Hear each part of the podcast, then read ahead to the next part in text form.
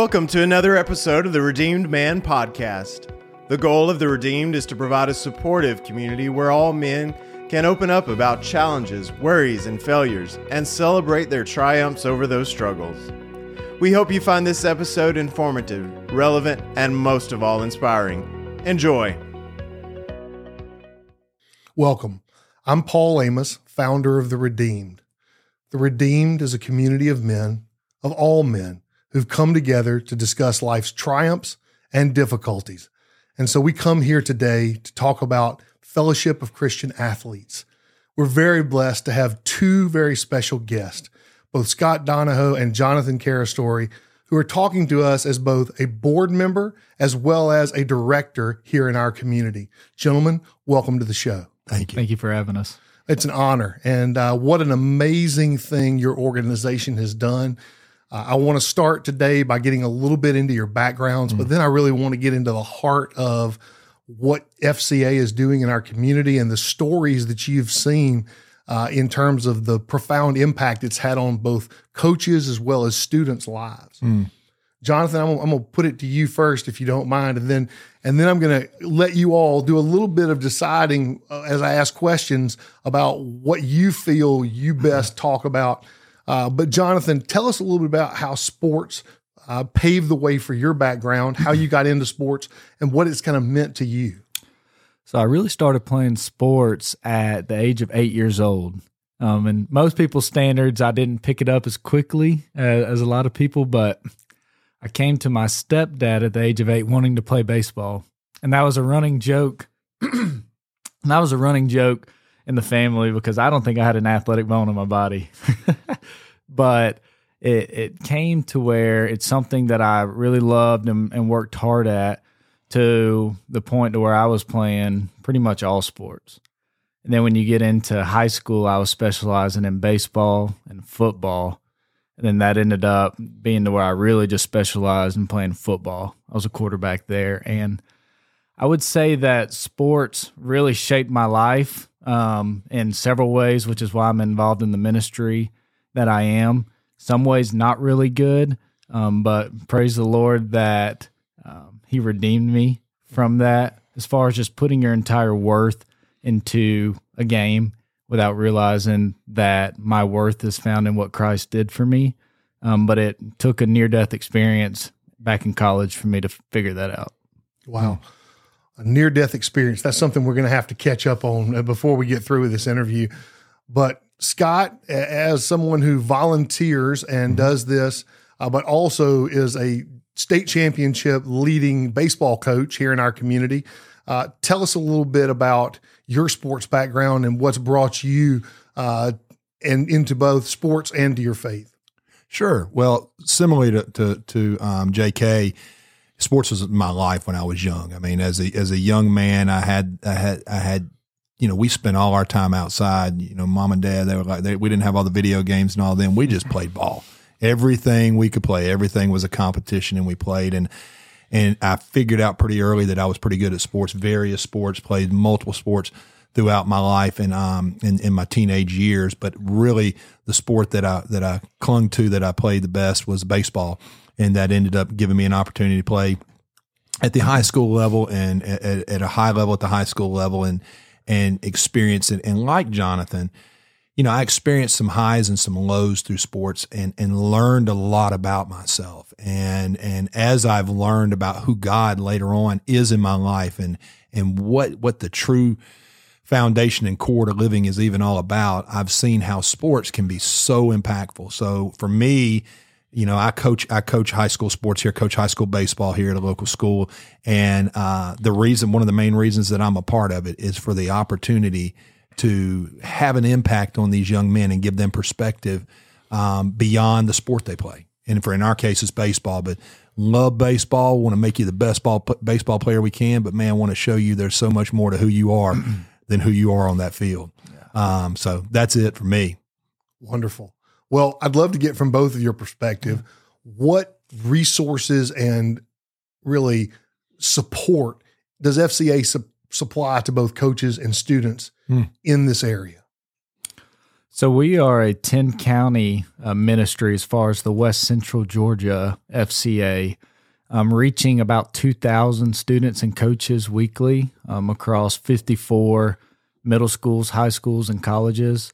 Um, a lot of the the main um, resources or small groups that we have are called huddles, and they are in the schools. Um, and huddles are um, basically a small group that uh, students and coaches can attend um, on a weekly basis, monthly basis, depending on how the structure um, is at the school. But we've got multi sport huddles, we've got sport specific huddles with teams, coaches huddles.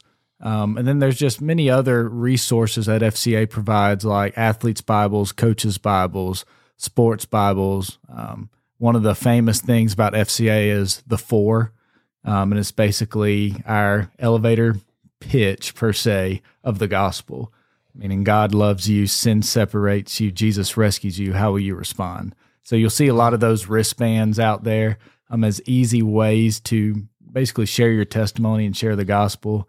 Um, but there's endless um, ways and creative ways that FCA utilizes to reach every coach and athlete for the gospel and lead them through the gospel. Amazing. Mm. Got anything you want to add? Yeah, I mean, for me, what FCA has been able to do because Jonathan talked about, I'm, I'm on the board and serve with him in FCA, but I also lead uh, in those huddles at, at Calvary and have been able to be a part of huddles in various schools in our community. What I think it does is there are coaches out there in our community that really see the value of, of their faith and how their faith plays out through sports but they they are wanting help and they're wanting they're wanting others to come alongside them and help be a community to their teams and and FCA it just does an incredible job at saying hey coaches you guys you guys do some great things on the ball field but you may not be as comfortable in in, in grabbing a hold and handling this area we would love to come in and partner with you and we just come in and work alongside programs and schools and, and, and communities and just show them through the resources that FCA has. Because that's the other thing. FCA has so many resources to provide um, to help make your point or to to to give the the the value and the services to these young men and women and and um, it's a great organization. I that's why I put my time into it because I just the lives I'm seeing impacted. When you go to a huddle and you're watching kids from all sports who they don't have to be at school for another 45 minutes and they're there first thing in the morning because their hearts are stirred and they want to learn more about God in their life personally and how they can honor God through sports and and, and they're just curious and it's just a, a neat thing to be a part of. I was unfortunately not present at a school going growing up that had FCA mm. as an active on its campus. So just for the background of people who know, this is free. This is voluntary. Yeah. this is an opportunity for people to come and through their sports learn about Jesus and learn about the impact of Christ in their lives. Uh, kind of, and and, mm. and you all are are giving them the opportunity to learn and to grow in their faith. Is that kind of mm. the the the figurehead of the top line story of what we're talking about here? Absolutely, that's the case, and and for a lot of them, there are there are young men and women that will attend an FCA huddle or attend an FCA camp who've never been involved in a church, never had the gospel presented to them ever, have a stirring inside of them and an emptiness that we know about, a void, and they just don't know. They've always known. You don't usually have to tell them they have that. They they get that, but they don't know what to do with it. And that's where we're able to come in and just be direct and be open and be loving and honest and just show them, hey, let's tell you who God says you are. And and boy, it's it's pretty powerful. Yeah. And I think another important thing to add is when we talk about FCA, we're not, we're most certainly not talking about just staff. We mm. are a volunteer intensive ministry. So we depend on staff, board members, volunteers, donors. But one of the huge areas um, that I love about FCA is the concept of character coaches. Yeah. And so um, legally, we're allowed to be into the schools and our mission is to lead every coach and athlete into a growing relationship with Jesus Christ and his church. And that is so critical. Um, going out into the community and allowing um, churches uh, to realize that FCA is not for staff. There are schools that are begging for the opportunity to take the church and bring it into um, their campuses. And FCA is just a way to do that to partner with youth pastors, senior pastors, anyone who has a passion for the ministry, for us to give the ministry away um, and just really focus on the Great Commission. Because with our mission statement being every, we truly mean that because every means every, and it takes the entire community to reach that. Yeah. You've both hit on the idea of culture just now. And I'd love to just talk about how FCA breaks down cultural barriers and it opens up an opportunity in schools that sometimes may not have that as a big part of its life. I mean, Scott, you coach at a Christian school, Yeah. which gives you a, you know, it, it, it seems like a laydown for FCA to be at a Christian school. But you also, as, as, as JK mentioned, in over 54 schools, if I heard that statistic right. And a lot of those schools are public schools. And a lot of those schools don't have in their charter or in their, uh, you know, kind of mission the fact that Christ is at the center of it. So talk for a minute about breaking down culture and, and, and bringing the uh, something so unique to schools. Yeah, I think the biggest thing about breaking down culture is just to do what Jesus commanded us to do, and that's to love God and love people. And so when we have an FCA event, a lot of people might not know what that is in the beginning. Yeah. But I think, and this is all credit to volunteers um, and to our staff and you know those who come and serve. The way that these students and coaches um, are shown um, love, the love that can only come from the Holy Spirit, um, and the opportunity to be the hands and feet of Christ, I think is something in our community, um, really in our entire world, that so many people are searching for. Um, and it goes back to that point that you made about you know void Yeah. uh, to where they know something's missing, they just don't know what that is, and it's just our, um, it's really our calling, and not even as FCA as a ministry, but as the body of Christ, all of us together to utilize any platform that we can in this particular sports um, to really just share that gospel message of um, redemption and restoration and that love story that Christ has for them. I think as far as breaking down the culture um, of that, it's just introducing them to love. We don't, we're not asking anything from them. We don't necessarily even want anything from them, just besides their eyes and hearts to be open um, to how much God loves them and how much He cares for them. And I think that a lot of people really are searching for that. Wonderful. Let's go, man. Let's go. That's good. That is really good stuff. so let's take it back a little bit and let's just talk about for you guys who are so into sports, who it has been a passion of your lives. What are a couple of those great sports moments that led you to where you are today? I mean, if you think about historically or as a coach, uh, you know, what are those things that really, uh, one of those one or two moments that keep you coming back and keep sports at the heart of this? We know that Christ is at the heart of this and that that's what drives you. But what, what drives you for sports? Wow.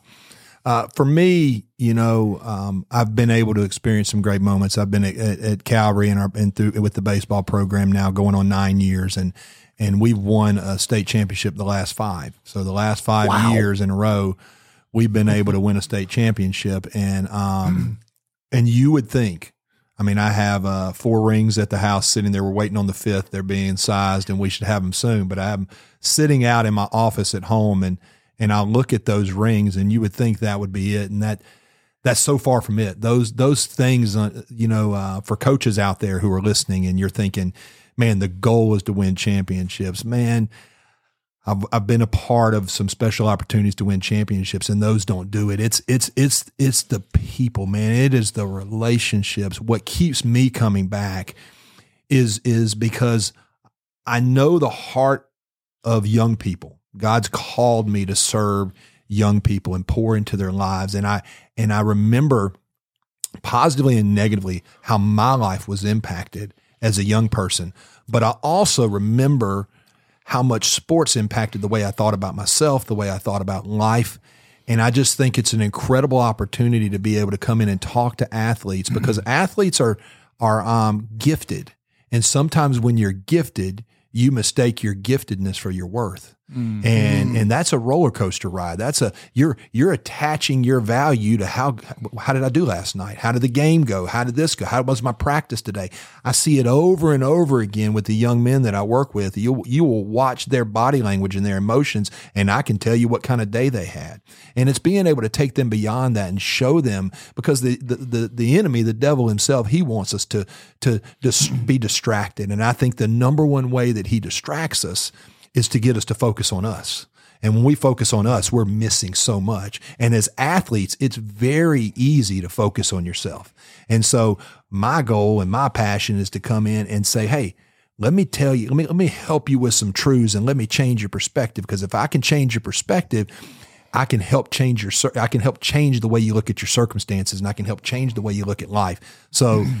for me, sports is just a way because I relate to it so closely to be able to to to use use um, what they're going through in, in sports and be able to show them that that there's a different way to look at this. And if you'll look at it, it'll not only help you now, but it'll help you because this game's going to say goodbye to you. You know, this game is going to say goodbye at some point. If your identity's in this game, you're going to be in trouble. But if I can show you how God's gifted, given you this giftedness and this talent for a reason, and there's a purpose beyond it, it'll change everything. Okay, so before we pass it over to JK, Yeah. five rings is like Bill Belichick and uh, Nick Saban over here. I'm a football guy, so Yeah. I'm going to put it in there. I know you far exceeded Bobby Cox, so uh, so I mean, does it ever hit you? Do you ever have that moment where you say? What we've built here is is a legacy, and what we've built here is a dynasty. I mean, um, you know, obviously God's blessing you all for all the good things you're doing. Uh, but what's it like to be a five time running state champion?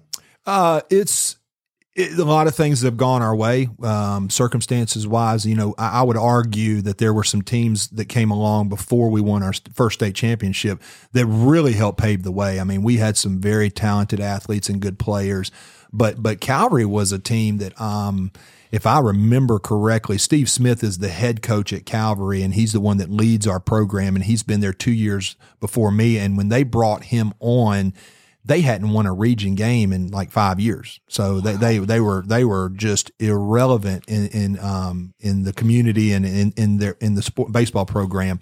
Uh, and the way he turned that around was, and we'd had no facilities. We had nothing. I mean, you know, it was like a rec league ball field with a chain link fence. Mom and daddy could come talk to you through the dugout, all that good stuff. And you're sitting there watching ball games and, and he's just begging people to come play the game. And, and now what we have at Calvary is I would, I would say, you know, I think last year we had between our middle school and high school program, we had 67, 68 young men that are a part of our program. Um, we run um, multiple teams throughout our high school program to be able to build experience, and we do it under the commitment that we will, we will, if you if you will work hard at this game, we will help you get seen so you can play at the next level. So we get a lot. I would I would probably estimate probably sixty five percent or more of our players um, are at our school because of the opportunity to play baseball and the opportunity to pot- to potentially play at the college level or see how far they can go in this game. But what we love is they may be coming to a school like Calvary because, and that's how we're able to provide value because there's 225 high school students in the entire school, and we play against teams. We'll go down to, um, if you've ever heard of IMG, IMG Academy, we go down to their tournament each year, each of the last two years, and we play there at their tournament. And we may be playing schools with 16, 17, 1800 or more students in their high school, and we're playing these teams and we're able to compete with them and, and at times beat some of them. Um, and the way we're able to do it is we we do have the ability because of our reputation over time to to get high quality athletes in. But our goal is to bring them in. They're high quality athletes who want to play college baseball, and we want to trick them in a sense that we want them to see how much God loves them and He's got a plan for them. And if we can show them that, they're they're not only going to be better athletes, but they're going to be kind of life changers. You know, we're trying to build disciples, like like Jonathan said, uh, on the baseball field. I don't want, hold on, JK. I got to go down a rabbit hole here because this one is, uh, I'm something I'm passionate about. And, Yeah. and that is that you helping people see beyond their role on your team to a potential future life is what I think part of the definition of a coach is. Yes. I, I've seen great high school play callers. I've Mm-hmm. seen great people who are good at developing players into position players, but they lack the ability to develop the character, the quality of the human being, and therefore the capability to move on to the next level. It sounds like y'all are doing all of those things.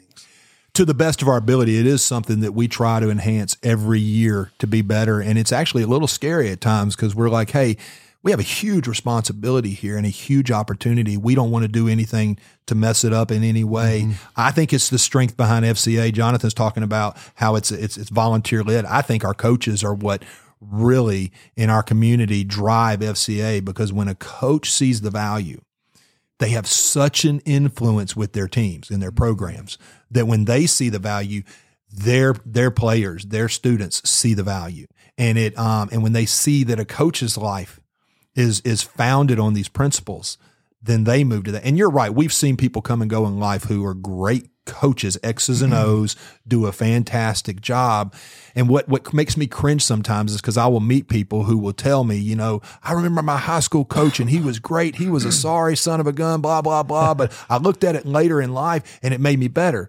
Well, we lead a Bible study for um, coaches, so we do a Bible mm-hmm. study for coaches, and FCA helps sponsor that. So we're we're in room with, and I cringe because I don't want to stand in front of God one day and say I made them better in spite of me instead of I made them better because of me. Mm. You know, I want to be able to say, yeah, I don't want you to be better because I was so hard on you and such a turd that you just had to figure out how to become a man on your own. No, I want to, I want to be real with you. I want to be truthful, and I'm gonna push you to be the best. And when you, when you do well, I'll tell you. When you, when you need an adjustment, I'll tell you. But at the end of the day, I don't want you to ever doubt that you're loved, that you matter, because you're not going to believe that there's a God who loves you until you believe there's a coach that loves you. Mm.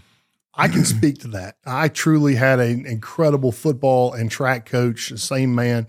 Uh, we prayed before every game. Uh, you know, w- it was not kind of the over, uh, you know, the top talking about Christ in the locker room, uh, but there were a lot of life principles and life lessons that were taught. As opposed to what you mentioned earlier with someone who really was a son of a gun. Yeah. Uh, and so, uh, you know, I look back on that and feel like I'm a better person and better was more capable of understanding other human beings and because of that experience. And so, thank you to you for what you're doing for these young men because that is so powerful. Mm. Well, thank you. I, I had some of that as well. Charles Flowers, Coach Flowers, who's in the Hall of Fame, I, he coached me when when he was at the beginning of his career, and this is a man who does full time um, ministry type work now um, because he just sees the value in it. And he early on in his he, he would inspire us and grow us, and he he was like a a, a, if not a father figure, he was definitely a big brother you did not want to disappoint. Uh, But but but he but he loved you and he and he was there for you, and we knew it. We knew he cared. Well, I will tell you a quick funny side story. Chico Lynch, who was my coach, uh, we were out and all of us had come back to Brookstone and our children were playing at Brookstone and he had gone from being the varsity coach down to coaching fourth and fifth grade kids uh, just as a volunteer. And we all stood on the field, and uh, I had several of the players come over to me as we heard him yell out the same way he did when we were growing up.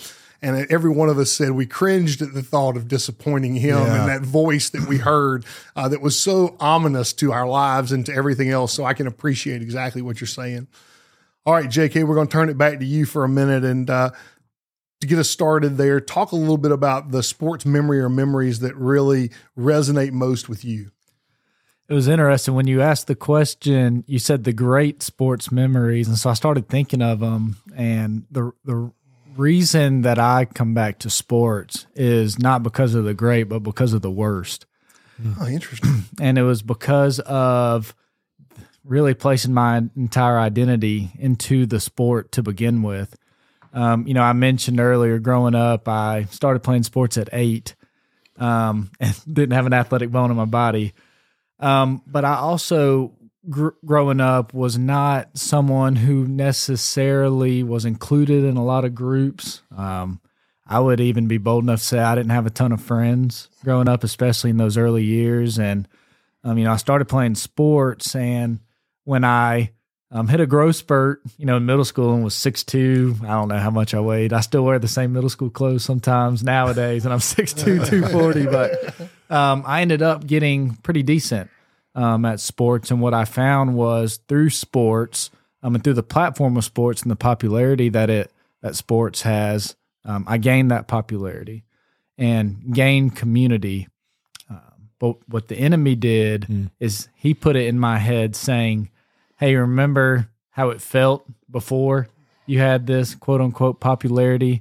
Um, remember how it was before you didn't play sports? Now you're playing sports and um, you've got friends, you've got status. And I'm not tooting my own horn. This is just a part of how much sports mean to me, really in a negative way that God brought into a positive.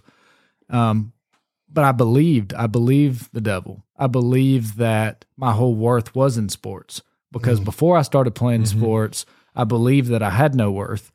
Um, and that's not because I didn't have people who loved me or care about me. That's just because I believed the lies that the enemy was telling me. And so I can think of great sports memories, but the thing that really um, held me um, captive were the bad ones. Um, and you know, the devil would tell me, "Hey, you think it's uh, you think you've got friends, you think people care about you now? Go out there and throw a couple interceptions, see how people feel about you." And I believed that, and that led me to signing to play college football um, at the quarterback position, and then never showing up um, because this void that I had in, in my life, I didn't realize I believed in God my entire life, but I didn't have a relationship with Him. I didn't realize that it was a relationship with God that you know fills that void. Um, and so I put a band aid over a bullet hole with sports forever. And when I realized that, you know, the anxiety, the sports anxiety, severe sports anxiety, I'd have to take medication before games. It was extremely severe. When I realized that this can't be it, this can't be what's filling this void, I ripped the band aid off, but instead of replacing it with God and the relationship with Him, I went off to the University of West Georgia, which is not where I was committed to play football, and tried to fill that void with partying, with um, really excessive drinking, uh, recreational drugs, um, other people's opinions. And that led me down a really um, tough road, literally, to where um, October 26, 2014, I was driving a vehicle going 60 miles per hour up for 60 plus hours I'm at a pleasure retreat. But I fell asleep at the wheel going 60 miles per hour, no seatbelts on. We just did a pledge retreat camping. We had axes, hatchets, all that in the car. And as the road was going this way, we kept going straight. and that led to our car going into the woods off a cliff, split a telephone pole into multiple pieces, and landed in front of these two trees that were the perfect distance between my left and my right tire. Um, I didn't realize that at the time because I was, I'll be honest, I was so focused in not getting um, legal trouble. So the first thing we do is I grab the fraternity flag, stick it down my pants, and I'm running up um, the hill because we were 50 yards down in this canyon, um, cliff looking area. And I talked to the sheriff of Carrollton, and he tells me that this was the worst car accident he's seen in his 13 years. And it was at that moment, really the only time in my entire life. I can't explain it, but I heard God speaking to me into my heart. It wasn't like I heard this audible voice. It was like it was programmed into my soul, Him saying, Can you hear me now? And I just remember staring off into the distance and seeing all the destruction and um, just breaking down into tears. And I always tell people I realized everything without knowing anything. And that was the redemption that Christ gives me. I was chasing the wind and He was chasing me the entire time. And I was so stubborn not to turn around. He used that opportunity to where all I could do was surrender. And it wasn't until I came back home and I picked up this Bible. I've tons of Bibles in my life, but I never read them. I always thought the Bible was a book of laws or boring, or I'll get to it one day. And I'm very analytical. So when you almost dying, I wanted to realize, you know, what would have happened if I did die. And I remember picking it up and couldn't put it down. I mean, I read it cover to cover in six months, and I realized that this is a love story. And the reason why sports are so important to me is because there's so many people um, out there in the world who have the same thought process as I did um, as a high school student, um, and I just know the emptiness that comes with that. And I know the fulfillment that comes, you know, when you surrender and you allow Jesus uh, to be the the Lord and Savior of your life, and you just get that joy to where, like you mentioned earlier, sports are temporary. This whole world is temporary. I mean, everything in this world is temporary. And why place your identity into something that is temporary or will fail you? Because sports will certainly fail you. Um, I mean, it's inevitable from time to time to fail. I mean, you coach baseball, you got a 300 batting average, you fail seven times out of 10 and you're very successful. Yeah. You know, so failures, failures are part of sports. So why place your worth into something that is temporary or will fail you when you can place your worth into the eternal victory that Jesus brings us, that no matter what, you're victorious, not because anything we did, but because of what he did, defeating death on the cross. And um, really, just with my testimony in sports and the platform that sports has, I just feel like it's an amazing, if we utilize the platform of sports properly, I mean, we can do so many great things for God's glory um, and an advancement of his kingdom. I think of Billy Graham, who said a coach has the opportunity um, has more influence in one season than the average person does in an entire lifetime. And I truly believe that. That is a powerful story and a powerful testimony. Obviously, you had a near death experience. You, you you walked away from it. Mm-hmm. You knew God was at the center of that, and it turned your whole life around. How did your family and mom react to this? I mean, you know, mamas have a whole different perspective on things, and I mean, to know that you came as close to dying as you did, you know, how did your story impact your family? It's funny. I I remember um, going back to uh, the our college dorm. I guess I should go ahead and say first that miraculously nobody was severely injured. We probably should have went away in an ambulance, but like I said, none of, all of us were like, "No, we are not getting in trouble today.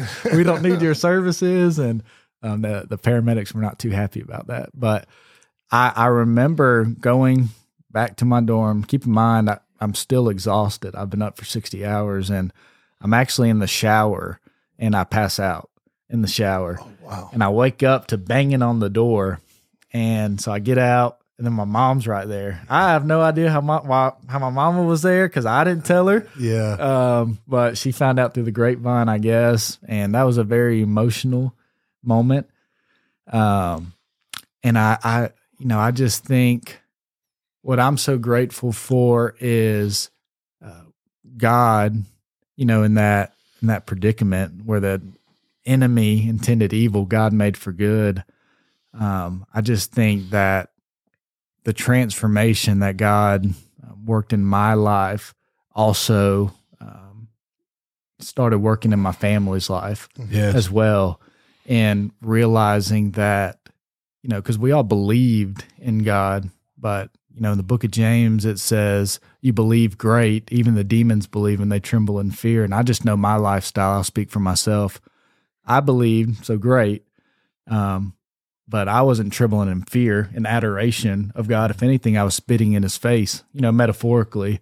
Um, and man I—I just think when we got from that point of just a belief in religion to relationship and and truly accepting the the love that um, God has for us has really changed family uh, dramatically. That's amazing.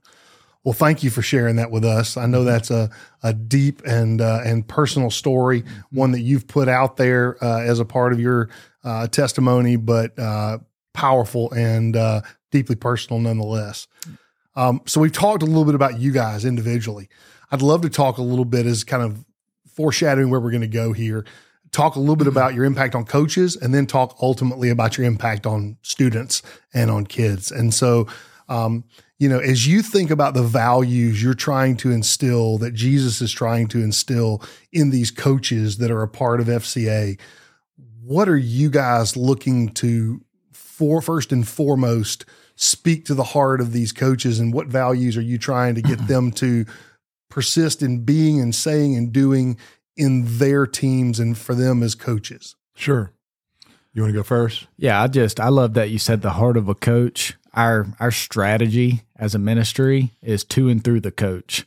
Um, because like what we talked about with Billy Graham earlier, I mean, we we really focus on targeting the coach because without the coach, you don't have the players, um, and so allowing that coach to realize the influence that um, him or her has just on their team, you know, uh, a team to where they would a lot of the times spend more opportunities with them than they do their own families. So, you know, in retrospect, almost like their own small family um, is, is incredible. But really, the the values, our core values that we look to instill through the coaches and then to and through them to the athletes are serving, um, integrity, teamwork, and excellence.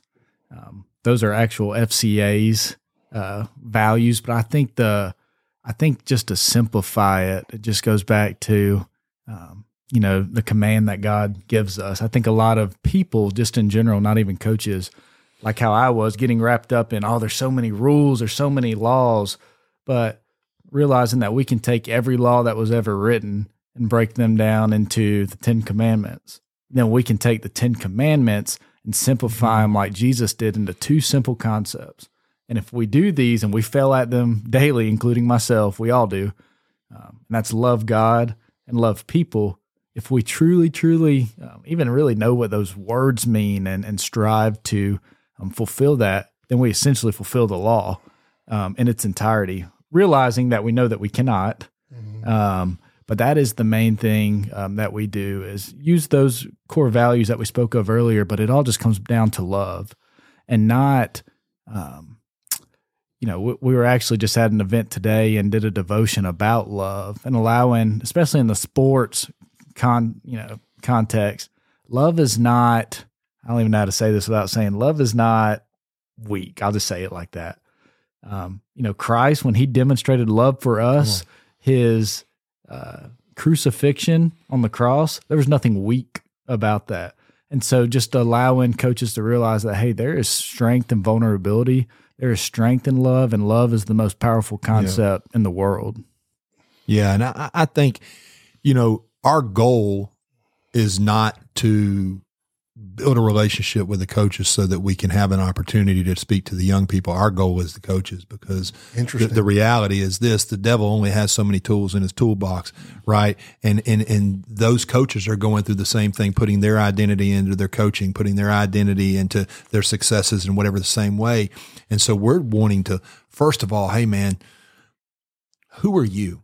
Give me your why behind your what. You know, I understand what you do, but man, we can learn a lot if we can figure out your why. Why do you do what you do? Do you play out of fear? Mm-hmm. Or do you play out of passion and love as an as an ambassador carrying a flag, a banner for God? You know, and there are a lot of coaches out there that are just like the students. They're hurting, they're lost, they're empty. They they want to know the answer. And here's the reality: we can get we can go past the coaches, but the coaches to me are our goal. We can go past the coaches and get to the students, and we'll add. But coaches multiply. You know that coach when that mm-hmm, coach's mm-hmm. life has changed he can't help it. Jonathan says it. You know, I'll go in and speak to a school and I have passion and conviction and I can speak to these players, but I don't know them. When a coach puts his arm around you, your coach puts his arm around you and tells you, I'm, I'm proud of you. I see something in you. I sympathize for you. I know what you're going through. I heard about your mom. I heard about your brother. I heard about that. And it matters, man. That changes everything mm-hmm. because it's that relationship. We're, we're starving. That's the whole. The the whole is we're all starving for relationships, and the ultimate relationship is a relationship with Christ. And when you figure that one out, everything flows from that. And when coaches figure that out, and when coaches get to that place, it, it breaks my heart. It's one of the reasons we started doing a coaches Bible study. Is it breaks my heart because I think we have coaches in our communities that that leave coaching because of difficulties before they ever realized their potential, their value, or ever realized who it was that was playing them and why they were leaving.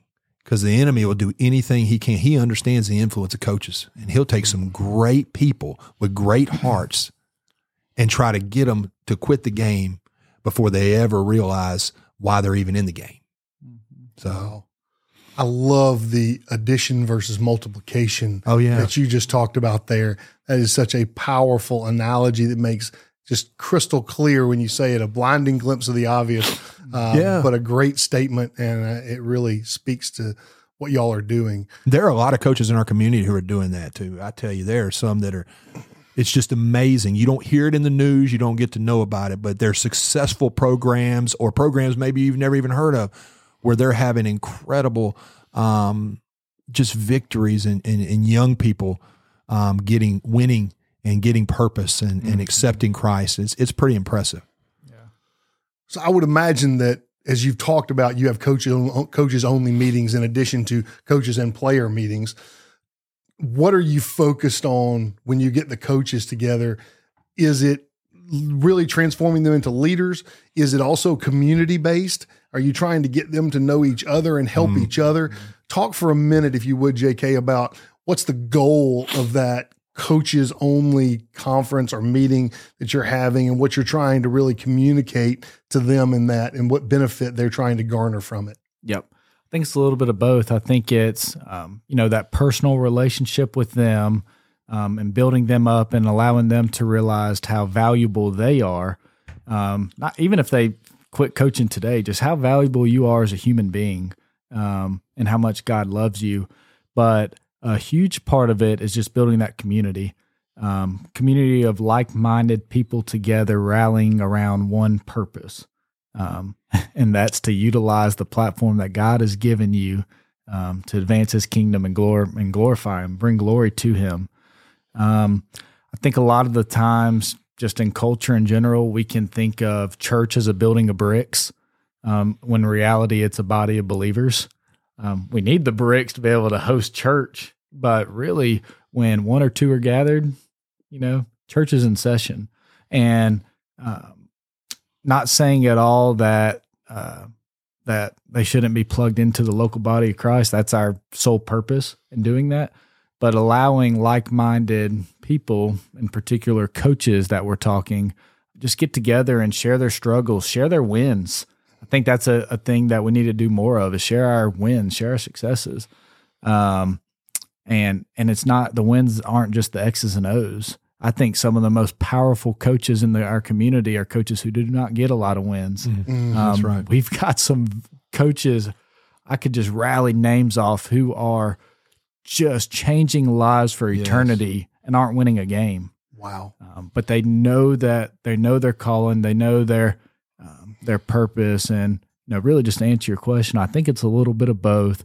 But if you can create that community and allow coaches to realize, hey, you're not alone in this.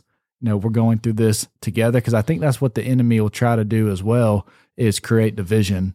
Um, I mean, that's a tactic from the beginning. Uh, but like how you said, we were created for relationships.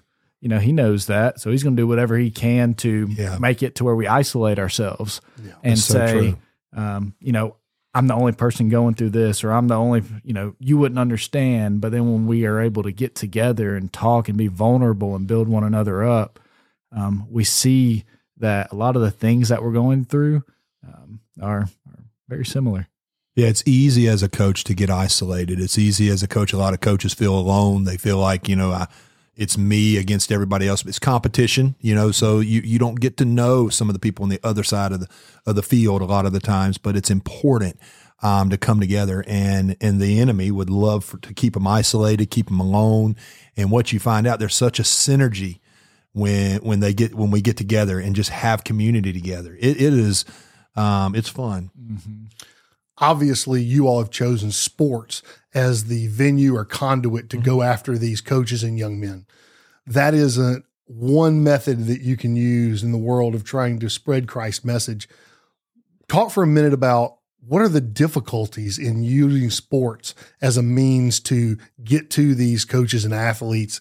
What are some of the challenges you face uh, that you might not face through other means or that really are unique to sports in cu- cutting through and getting the message to these coaches and students?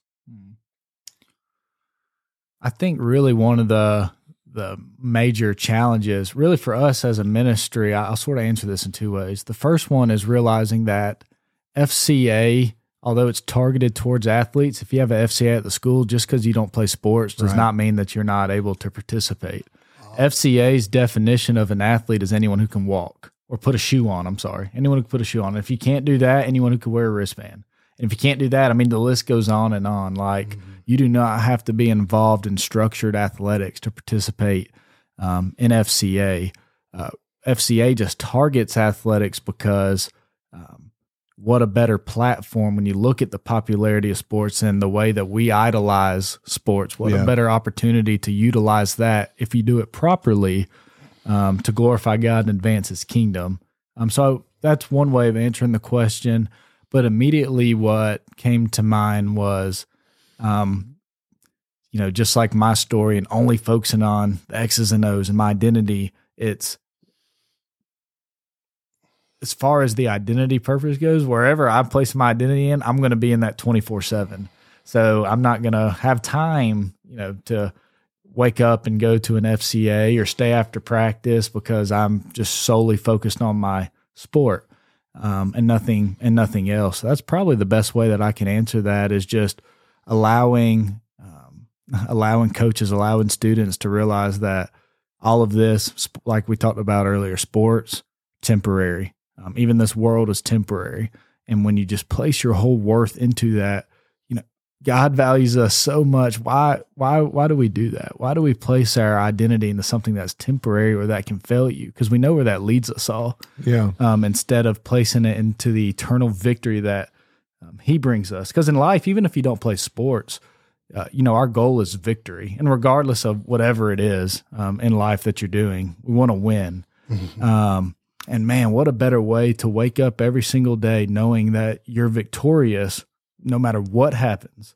I think a lot of people have the misconception that when you give your life to Christ, everything's just lucky charms and rainbows. Mm-hmm. That's certainly not correct. Mm-hmm. Um, it just means that when you go through the bumps and battles and the trials and tribulations, you count it all as joy, knowing that regardless of it all, you have victory. I think that's just something um, very special.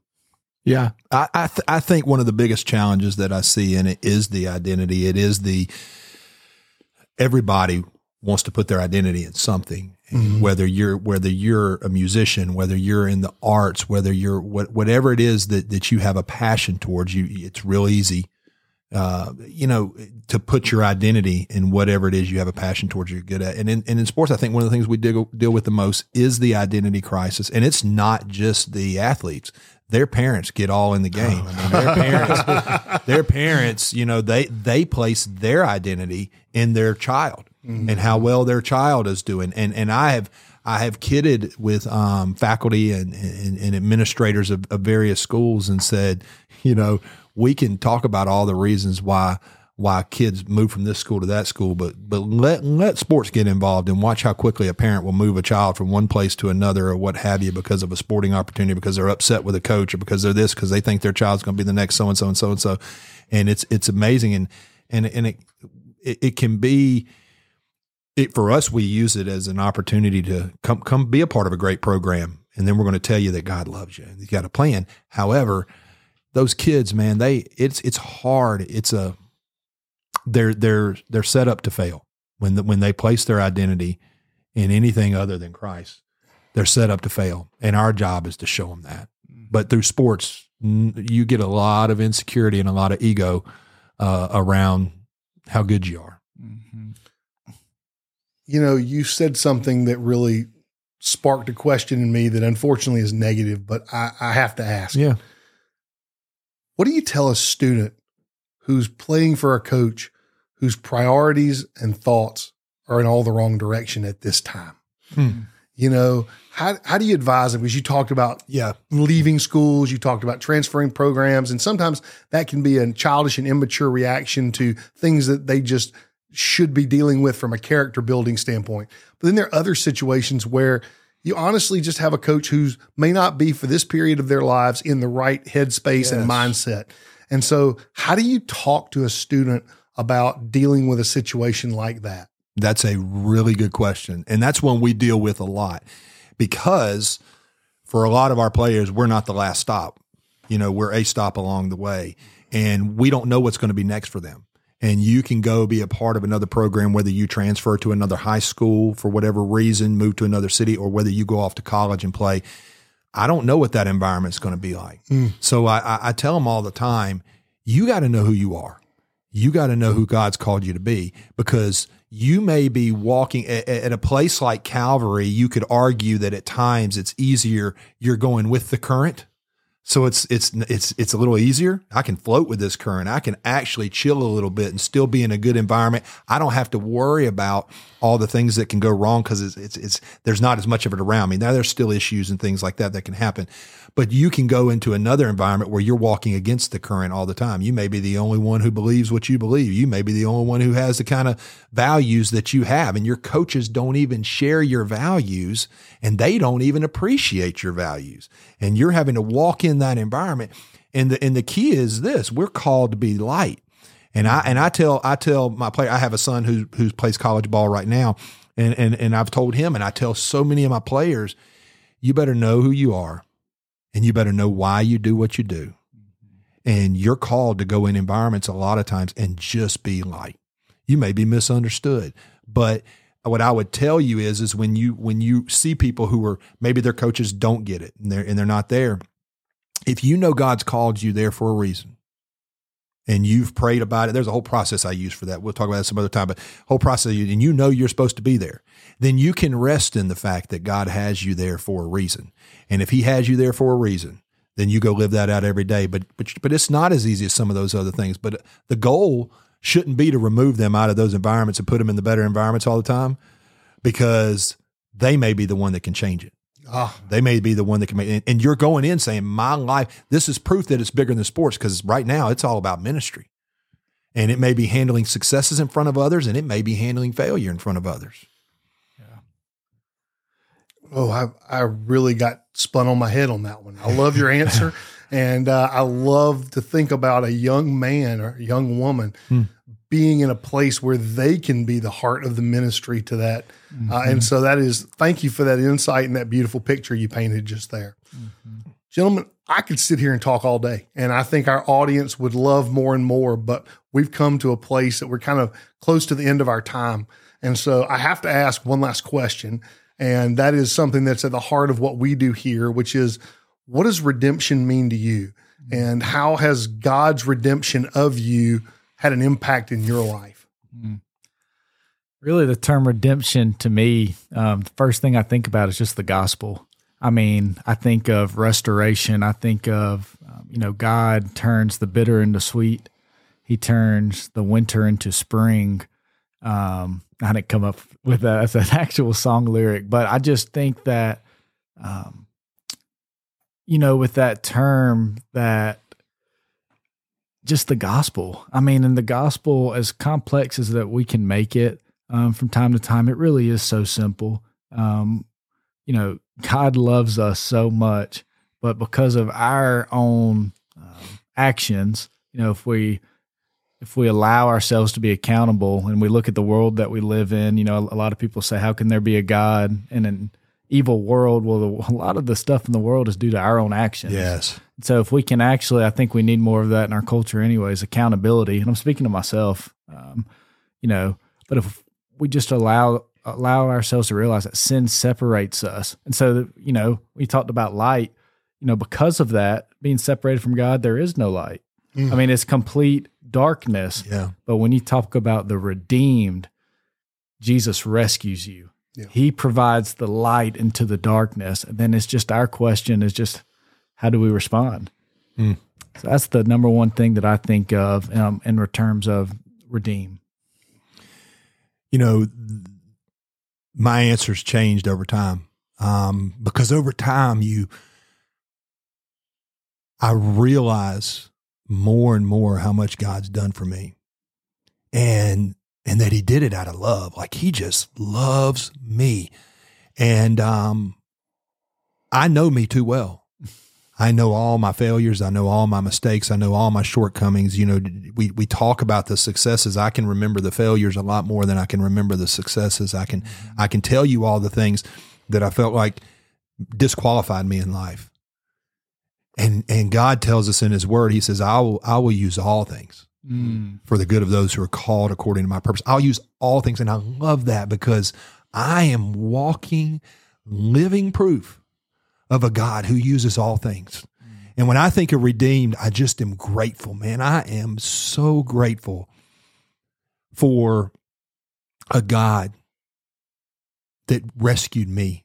He came after me. God's word says that we don't go, we don't choose him. He chooses us. And, mm-hmm. and he came after me before I even understood what that meant. Mm-hmm. He saw the value in me and he saw enough in me to say, I love you. I want you. I don't, I don't, I'm still trying to fully understand how much he loves me. But when I think of redeemed, you mentioned some things er- earlier that, that you, you, you, you metaphorically spit in God's face and you didn't honor him. I just think of, you know, that may be my dad and we may be able to run around. And, and if I was a kid still, he, we'd be rolling in the grass, wrestling with my, I can remember wrestling with my kids when they were little and just playing and having fun. But that is the God when he walks in you bow, you get down and you say, You are so incredible. You are so, I, there's so much about you I don't understand, but I want to thank you. And he deserves honor, he deserves praise because I'm not the person. There are people who could tell you, they could look at my story and they say, Well, I knew him back when. And they can tell you who I was back when. But I'm living proof that, that, that God rescues and changes hearts and fills voids that you didn't even know could be filled mm. and you didn't even know what it was at one point in your life. And I'm just not the same person. And it's because of him. And Paul talked about it and he's talking about being redeemed. And he says, Yeah, I, I, I, I'm forgiven. I'm forgiven. I choose though to lay down my life. Yeah. I choose. And that's where, that's what I think of. Scott, JK, thank you for your time. Thank you. But more importantly, thank you for your love, commitment, service uh, to these young children through FCA and to these coaches. And it is just so impressive the work that you're doing, uh, both as a board member and as a director. Uh, and I'm just honored to hear about it on our show today. I know our audience is going to benefit tremendously. For a lot of people out there who don't really understand what FCA does, this will be a great introduction to them and hopefully an opportunity to get involved in the community uh, and to participate in some of the wonderful things that you all do throughout the community that not are not just for students and coaches, but for the whole community right. at, at, large. Mm-hmm. Well, to our audience, I want to thank you so much for taking the time out of your busy schedule to listen to this podcast. Uh, we ask you to continue to stay engaged with the Redeemed. The best way to do that is to go to our website and to sign up for our newsletter. It provides a plethora of information about how you can get engaged from small groups to our podcast, uh, to the devotionals that we're doing, and uh, special events that we host. We thank you for your time today. God bless and Godspeed. We want to thank you for joining us for this edition of the Redeemed Man podcast. We hope you come away with this episode feeling energized and better equipped to face life's challenges. Remember to subscribe to The Redeemed Man wherever you listen to your podcast so you never miss an episode. Above all, we hope you remember that no matter how broken you feel, God's love is for everyone and hope is within reach.